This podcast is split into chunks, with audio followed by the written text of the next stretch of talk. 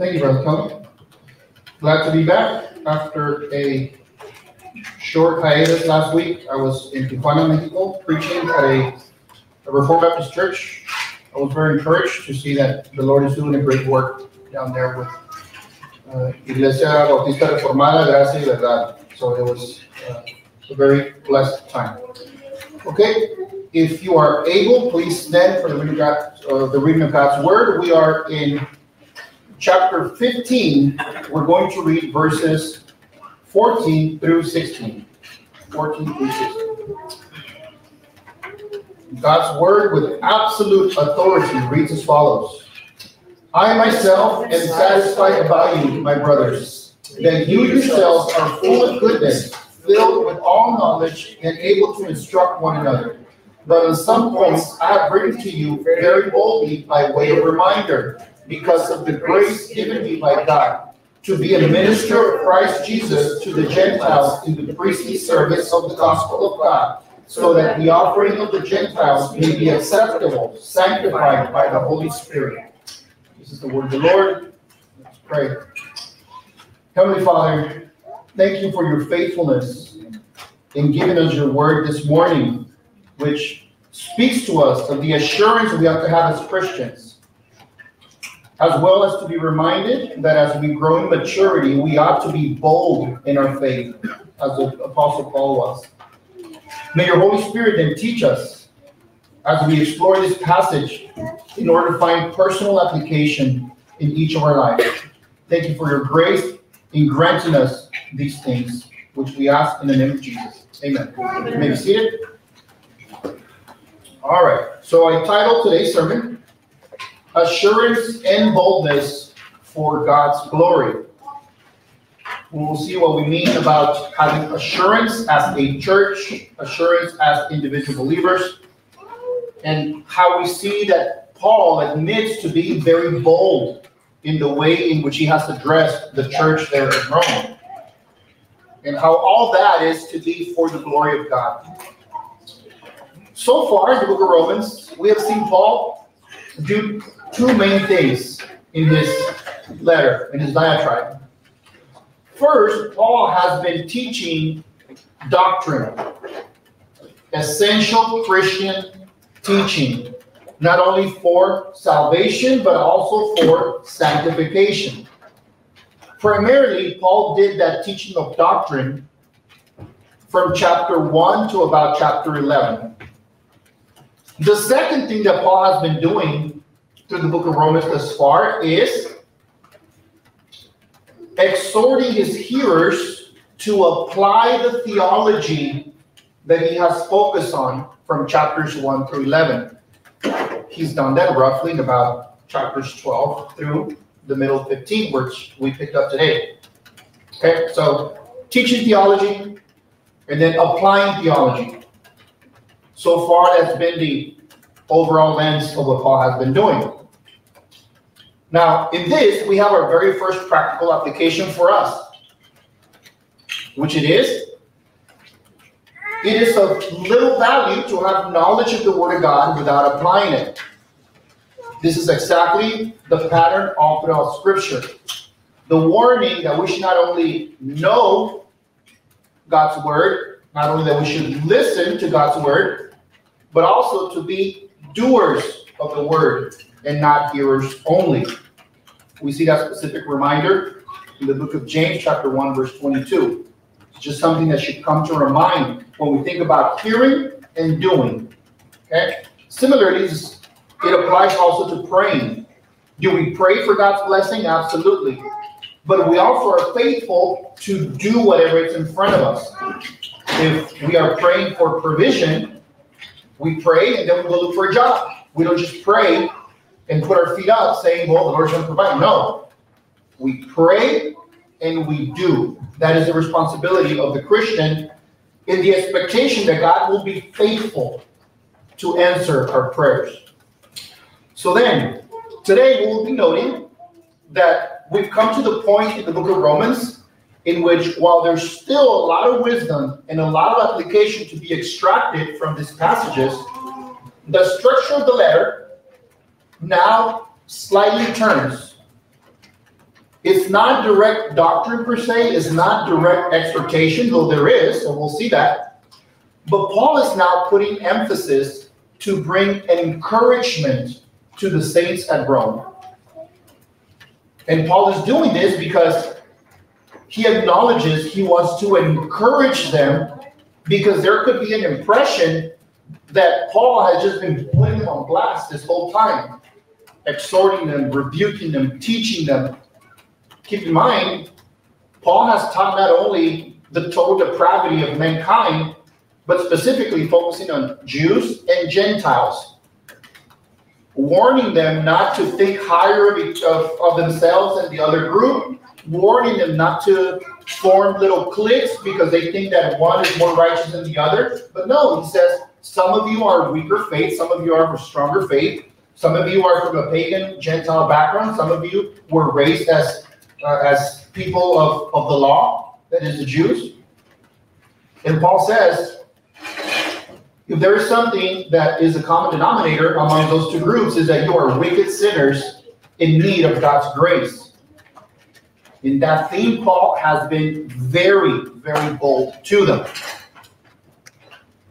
Now, Paul turns in order to encourage and commend the church at Rome for being virtuous. This is important because if it weren't so, Paul would make it clear that they need to drastically correct path on something that they've gone astray. That is not the case for the saints there at the Church of Rome. We know this because Paul has done such exhortation and such rebuking when a church is in fact on the wrong path. And this is not the exhortation that he gave the people at the Church of Rome. Let us be reminded how Paul did do that when writing to the Galatians right after the introduction. He said the following, Galatians 1, verses 6 and 7. He says, I am astonished that you are so quickly deserting him who called you in the grace of Christ and are turning to a different gospel. Not that there is another one, but there are some who trouble you and want to distort the gospel of Christ. We see there then that Paul does not hold back to let Christians know when they are for sure off on the wrong path that is a gospel essential. It was not the case for the local church at Rome, and we will see that in some detail today.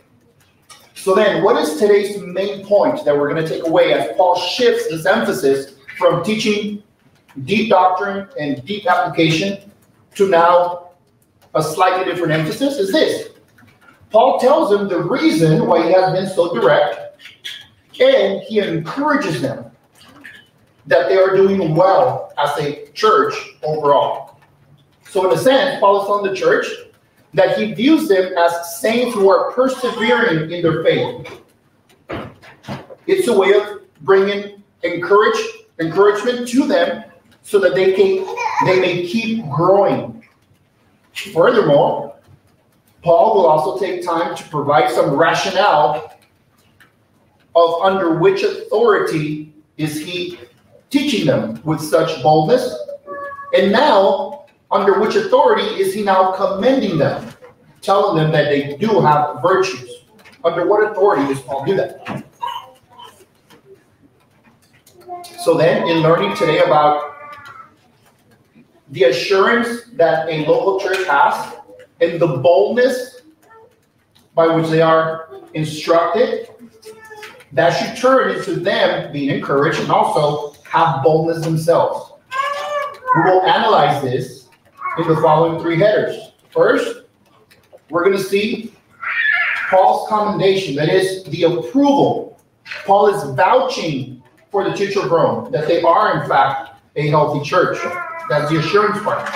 Next, we're going to see that Paul gives them a reason for his bold approach. So that's boldness. And thirdly, we're going to see what does Paul cite as his qualifications for what he is doing in writing that letter, and does Paul vouching for them mean anything, or is it just an empty endorsement? as we see that all that is done for the glory of Christ. And hence the title of the sermon, right? Which is having assurance, having boldness for the glory of God. So let us take a look at the first header. This is Paul vouching, commending, mentioning some virtues of the Church of Rome. That's verse 14. He says, I myself am satisfied about you, my brothers, that you yourselves are full of goodness, filled with all knowledge, and able to instruct one another. This is where the local church is encouraged, knowing that Paul the Apostle is acknowledging that the church as a whole is a healthy church. Jews and Gentiles have come together to worship Christ, to live the life of a community of Christians together, to do life together as people of God, who come from very different backgrounds. Now notice, they do not need a diversity council or all such nonsense that we see today about ensuring that there's equity, which is actually backfires itself, but that's a different topic. Rather, they are unified by the one who bought them with his blood, period. That's it. And when people are united because they are called by Christ to salvation, we have the assurance that it will be people from all nations, from all tongues. That is the unity which makes the Church of Rome. Very different backgrounds there. And Paul said that he is satisfied about them. The word there means that he is positively persuaded, given what he knows about them. He is convinced that there is truthfulness, validity of them as a church. We see that also because Paul refers to them as brothers. He recognizes them as brothers in the Lord, as Christians. Now imagine the implications. Paul, being inspired by the Holy Spirit, personally selected by Jesus himself, sending a letter to this church with some hard teachings, right? Countless exhortations to live in obedience, correcting their lives so that they may not go astray. Imagine the implications of Paul saying, okay, that said, I'm persuaded that you guys are on the right path. Like, you guys are persevering. That's great. My brothers and sisters, may God grant us that type of assurance to us that perhaps in our own day, someone who is commended as a wise and true believer, leader, pastor, would look at Acts Reformed Church and say, you guys are doing well. The Lord is doing a great work in this church. It is not because we're going to value the input of men, but think about it. Let's say that one of the theologians that is alive today that we respect were to come and check out our church, and he says, hey, brothers and sisters, you guys are doing well. The Lord is working in your church. Would that not be an encouragement to us? Absolutely. Absolutely. When other church saints can vouch for what the church, the local church, is doing, that is a very big blessing. And by God's grace, I think we've had some of that in our church. So let that be an encouragement to all of us. Now, Paul here mentions three virtues that the Church of Rome has. First, he says that they are full of goodness. Right? Now, again, let's take this into context. This does not mean that, oh, the Bible says that there is no one good. No, not one. We're not talking about the sense of being perfectly morally righteous on our own merits before God, when we fall short. That is not what this is referring to. This is referring to the overall character of the church. Is there, in fact, fruit of the Spirit being shown in the life of the church? And Paul says, this church is full of goodness. He says then that they are also filled with all knowledge. This is the essential knowledge of the gospel. Not the kind of knowledge that puffs up, right? He has talked about that in the letter.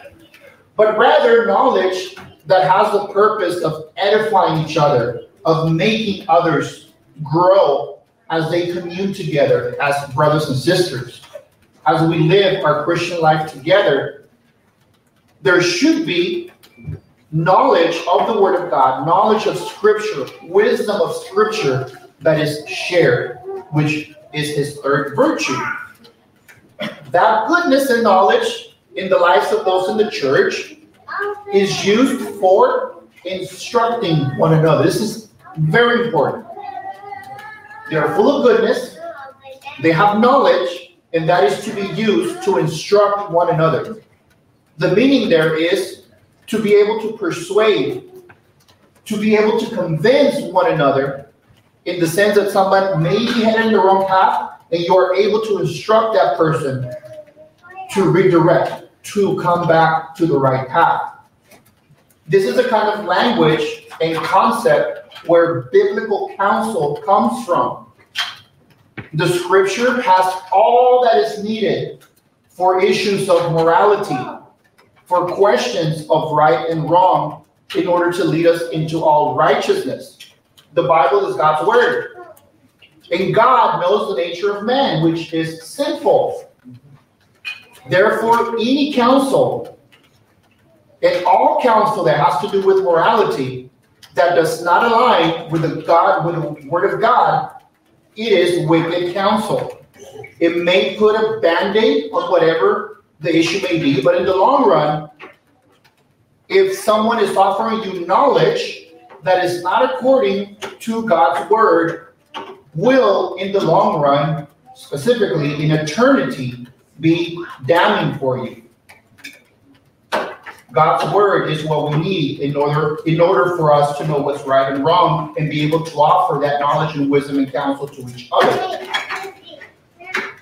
Note this, then, that Paul says that they among themselves are able to instruct one another. This reminds us of the maturity that the believer should aim for, so that not everything within the church life needs escalation. What I mean by that? Well, given that we live in a fallen world and that we are sinners, saved by grace, nevertheless sinners, there has been, and perhaps right now there are times when we may need to address each other because of sin. We may need to ask a brother or sister for wisdom, for counsel. What should I do in this situation? Paul is saying, brothers and sisters, you are growing in maturity. Some of you are mature. You should be able to offer each other counsel according to the Word of God. Not everything is a fire drill. Not everything requires escalation. Now, are there times when that's required? Absolutely, yes.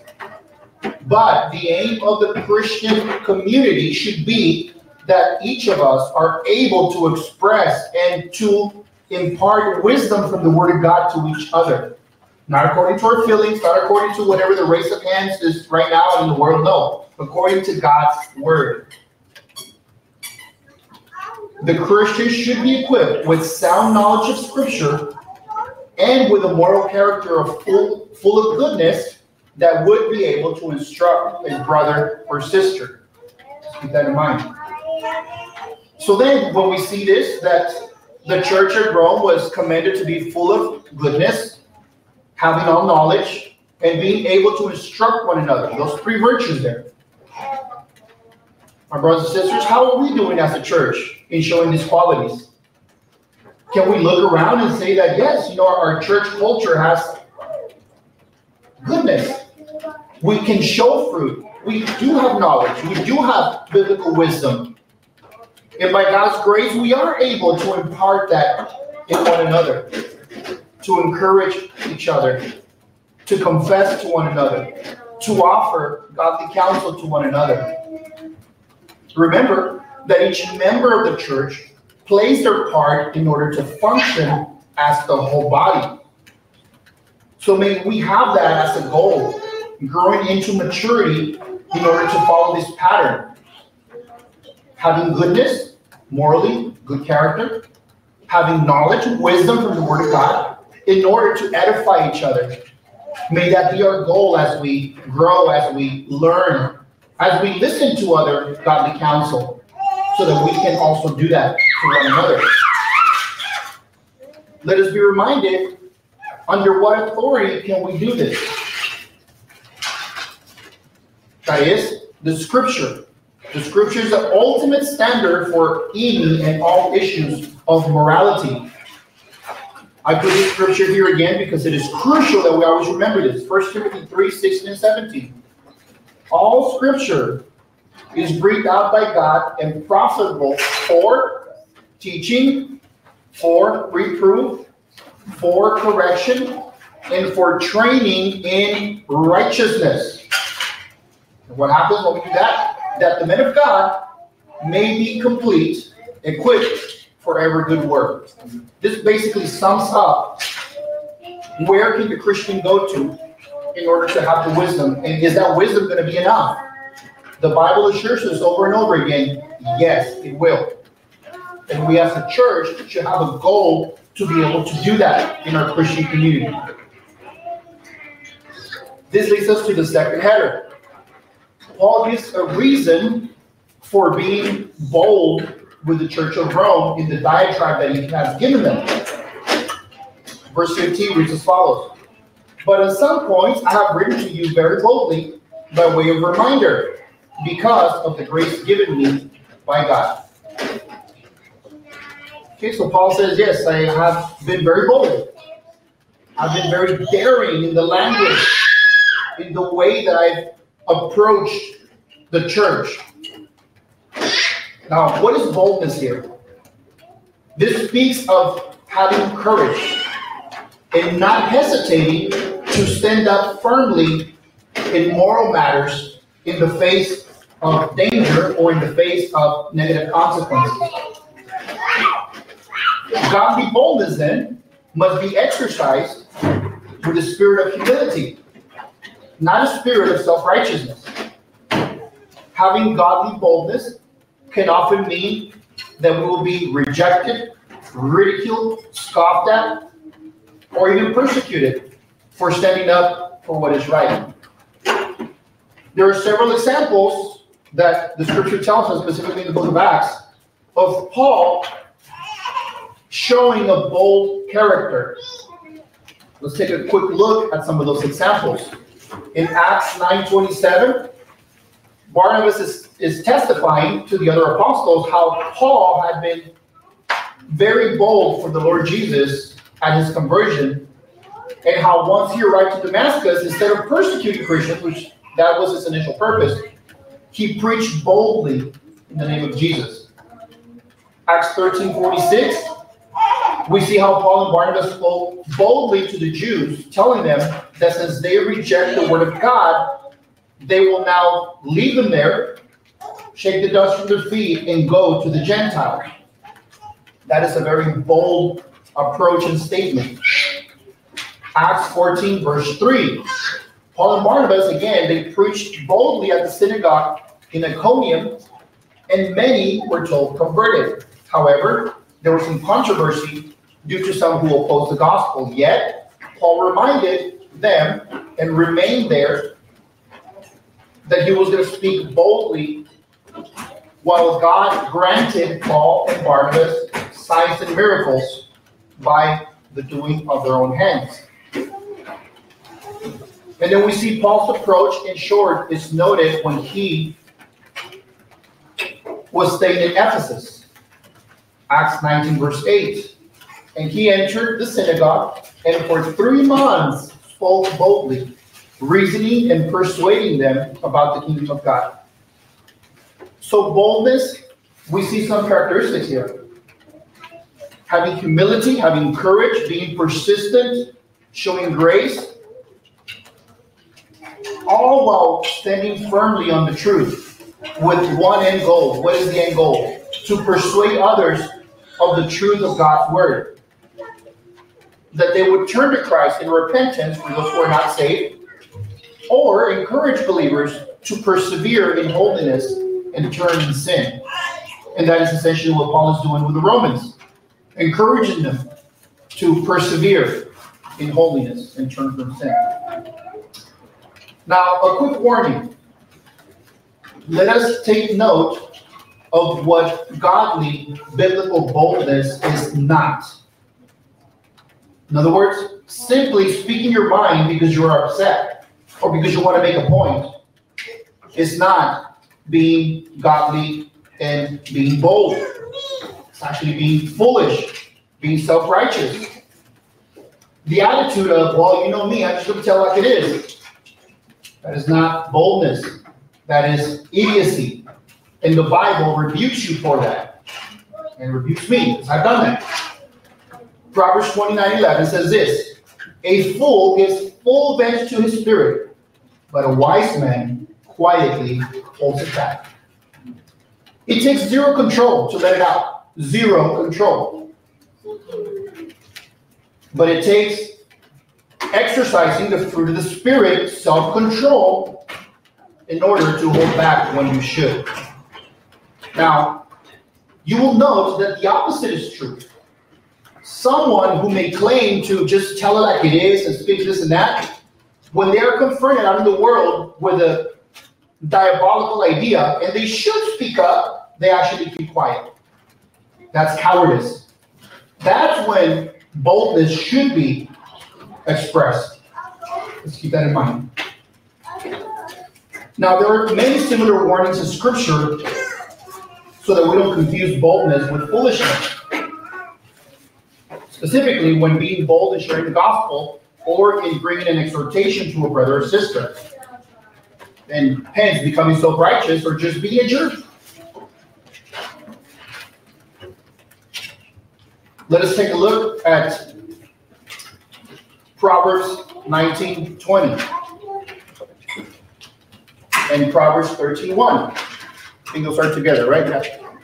This is the context of a key principle in Scripture.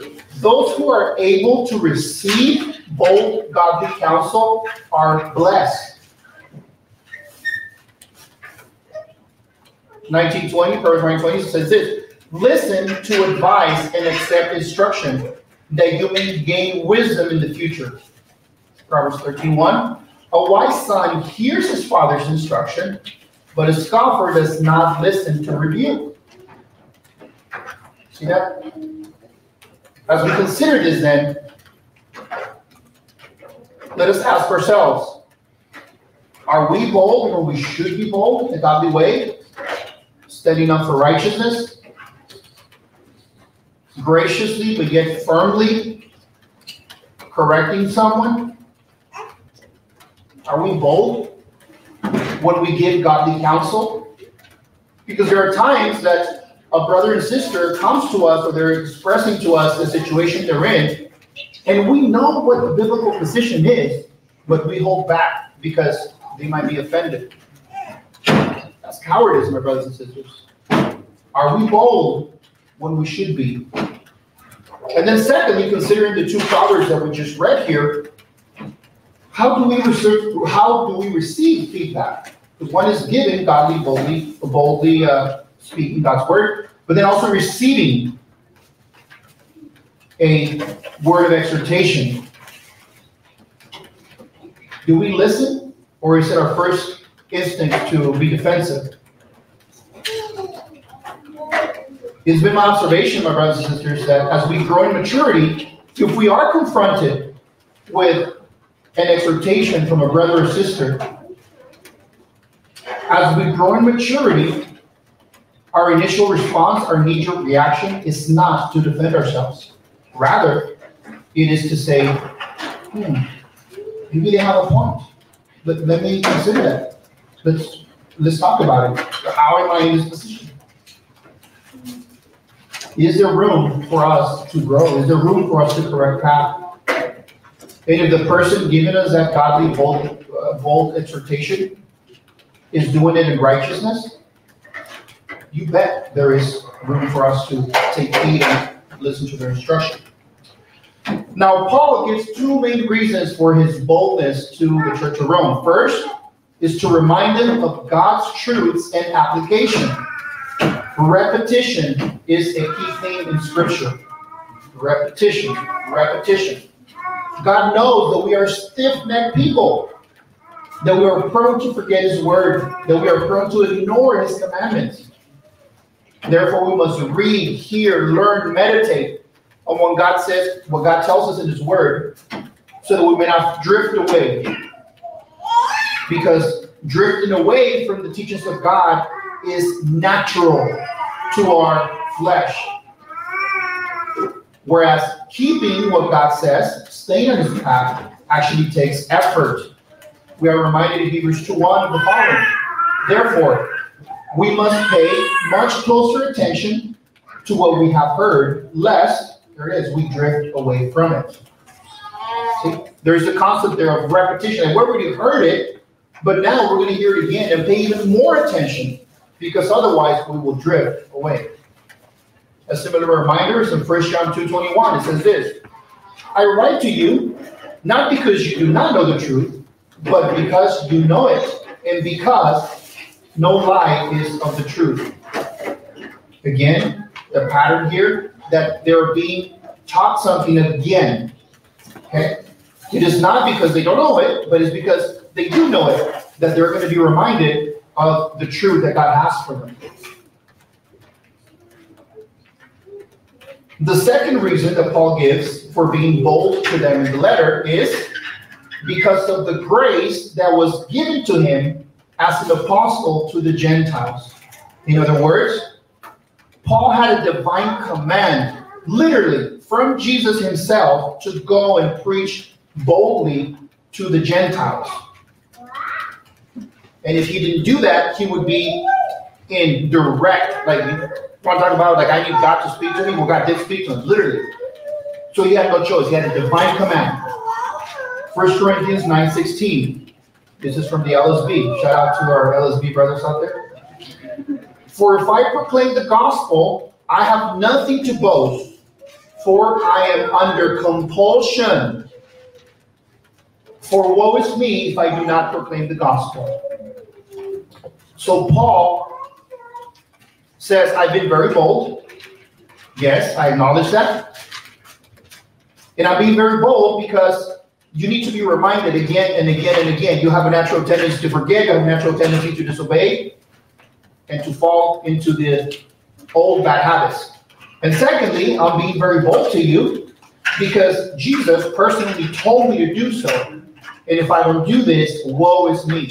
I'll be damned if I don't, basically. Now note, although Paul was primarily an apostle to the Gentiles, he was also preaching to the Jewish folks. Okay? So it doesn't mean that he only preached to the Gentiles. No, he didn't. And then note this also, that prior to converting, prior to Jesus saving him, Paul had a zeal, a passion, a dedication in order to go and persecute and aid in the killing of Christians. Well, God used that same type of zealousness that Paul had, that same passion, but now shifted it to a godly purpose. Because if Paul had that zealousness and that desire, that drive to go and persecute Christians, God turned that in Paul's same type of personality, but now to use it for God's glory. So we see then that God uses the personality and traits of each person for the goodness of his kingdom. This speaks of the different gifts that each Christian has. You may be remembering that perhaps before you were saved, you were using those gifts and talents for ungodly purposes. As Paul did, right? He was a scholar. But then later, now as Christians, God uses those gifts and talents for his kingdom. All right, third header. We see that Paul here reminds us of the qualifications that he has for the service that he's doing for the kingdom of God. Verse 16 reads as follows. To be a minister of Christ Jesus to the Gentiles in the priestly service of the gospel of God, so that the offering of the Gentiles may be acceptable, sanctified by the Holy Spirit. So here, Paul reaffirms his qualifications as a true apostle. This goes back to his greeting. in the first verse of the first chapter, Paul, an apostle of Jesus Christ. Because a fair question can be this, Paul, so you're coming and giving us this letter, it's very direct, very bold. By what authority are you doing this? This is a very important question now, but specifically in the time of biblical times, because anybody could come and have a teaching for you. But the crucial question is, according to who? Like, under whose authority? And well, Paul says, I am an apostle of Jesus Christ, personally chosen by him. He says that he is a minister to the Gentile. Again, it didn't mean that Paul only preached to Gentiles. In fact, we read a verse there that he preached to Jewish folks, and then they rejected him and gave him Barnabas terms to Gentiles. But he was chosen, nevertheless, as an apostle to the Gentiles, one who is sent out. That's what an apostle means. One who is sent out. So in that sense, someone can say to be an apostle, right? Somebody who is sent out, perhaps specifically a missionary. However, take note, again, whenever this comes up, I'm going to reiterate, there's no such thing as modern-day apostle. If you hear that at some church, there's apostle so-and-so, that is a bad church, hands down, okay? The qualifications for a biblical apostle cannot be met today. Personally being chosen by Jesus, number one, and secondly, physically being a witness of the resurrection. There's no way anyone could meet those qualifications today.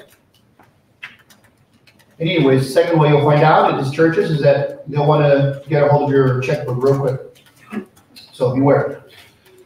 So Paul reminds us, he's doing this under the true authority of being a true apostle.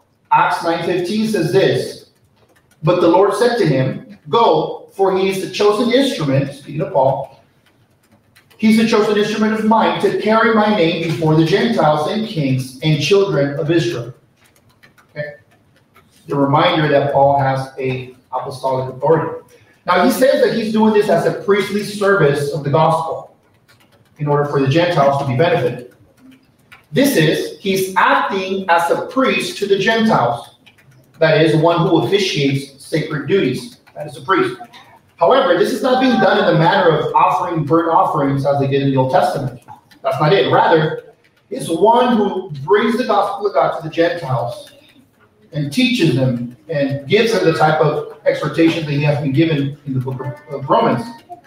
In the New Testament age, which we are now in the church age, in one sense, there is a priestly service of every believer. However, that priestly service of every believer is not like the priestly service of the Old Testament. 1 Peter chapter 2 talks about that. It's rather in this sense that we come and can be, in a sense, mediators of what God has for his people. In a sense, each father serves a priestly service for his home. He mediates for his family. That is the way in which someone can be executing a priestly service. Now, there's another sense in which we also need a priest, that is, a high priest. And we are told in the New Testament that there is such high priest, and he is a unique high priest that intercedes for us before God the Father. That unique and perfect high priest is Jesus Christ himself. There is no other. Hebrews 4, verses 14 and 16 read as follows. Since then, we have a great high priest who has passed through the heavens, Jesus, the Son of God. Let us hold fast our confession. Let us then with confidence draw near to the throne of grace, that we may receive mercy and find grace to help in time of need. So then, we do not need a priest to intercede for us when it comes to mediating between us and God. We have one high priest who is only and uniquely qualified to do that, that is Jesus. Because of him mediating for us as a high priest, we are able to come boldly before God's throne of grace. Under no other circumstance can we do that, except by the mediation of our great high priest, that is Christ. So then, the reason that Paul is ministering to the Gentiles, he says, is so that the offering of the Gentiles may be acceptable and sanctified, that is, set apart by the Holy Spirit. That last portion there can have two main meanings. One of it is the possibility that Paul, in a sense, is the mediator in bringing the message to the Gentiles, and he presents all that work, all those saved souls that, because of the ministry of Paul, have happened, he brings that to God as a sacrifice, and that is accepted by God as Paul's sacrifice to the glory of God. Another possible meaning of that text is that because Paul's boldness and exhortations to the Gentiles, when the Gentiles hear the message, when the Gentiles believe the gospel, and then they go to Christ for salvation, the Gentiles will then be able to be accepted by God when they bring their sacrifices of themselves, essentially to surrender to Christ. They will be accepted because of the message that Paul gave them. That will be their sacrifice offered to God and is accepted and sanctified by the Holy Spirit. All right, so what are some final thoughts and applications as we wrap up today? Well, first, my brothers and sisters, how are we doing as a church? Paul tells us that he vouched for the church of Rome, that they were being sanctified, they were persevering. Are we persevering? Remember that each person plays a role in the body of Christ, in the church. Are we using our gifts? Are we encouraging one another? Are we edifying one another? Or are we kind of just standing by being lazy? How are we doing? Could it be said of us that we are full of goodness, that we are exercising the knowledge that we know in order to counsel one another? Are we doing that? How are we doing as a church? The church is only as strong as its members. So how are we doing individually and as a church? Rest assured that each of us can take a quick inventory and realize that maybe there are areas in which I can better serve, I can better edify, I can better help. And as we think of that, let us take action, my brothers and sisters. Secondly, when we talk about boldness, is there a boldness meter, so to speak? And are we to compare ourselves to our neighbor to see if we're being more or less bold? Now, there could be a godly way of doing that, right? But we want to be just grabbing that boldness label and applying it to us and then go out there and be jerks. That's not what we mean. What we do mean is, are we being bold in sharing the gospel with truth and grace, especially in the face of sickness and death, when somebody is in despair? Many times, and I've been in many situations where someone, either a friend or a family member, comes to me in the face of severe sickness, even of approaching death, and they want me to pray so that they could get better, right? And I'm sure many of you perhaps be in the same position. My brothers and sisters, if there is ever a time to be bold about the gospel, it's right there. It's right there. That person is in dire need. Should we pray for them to get better and for God to show them mercy? Yes, absolutely. But more importantly, they would be bold in sharing the gospel with them. How is our boldness leader? When edifying and sharing godly wisdom with each other, don't be afraid to ask the hard questions, especially when we have one-on-one conversations. Brother, sister, how are you doing? It's rare when somebody says everything's going fine. That's actually true. Most of the time, that's not true. You have to ask the hard questions. You have to be bold. Perhaps if someone is living a lifestyle that does not reflect gospel principles, the scripture commands us to ask bold questions to that professing believer, especially if it's in our congregation. brother, sister, do you understand what you're doing? Let's talk about it. How can I help you, serve you? Know that what you're doing is against Scripture. Many times in our day, Christians don't do that because they're afraid that the person may be offended. And then, on the other hand, how can we receive godly, bold counsel in our life? Are you easily offended if somebody comes to you and gives you an exhortation?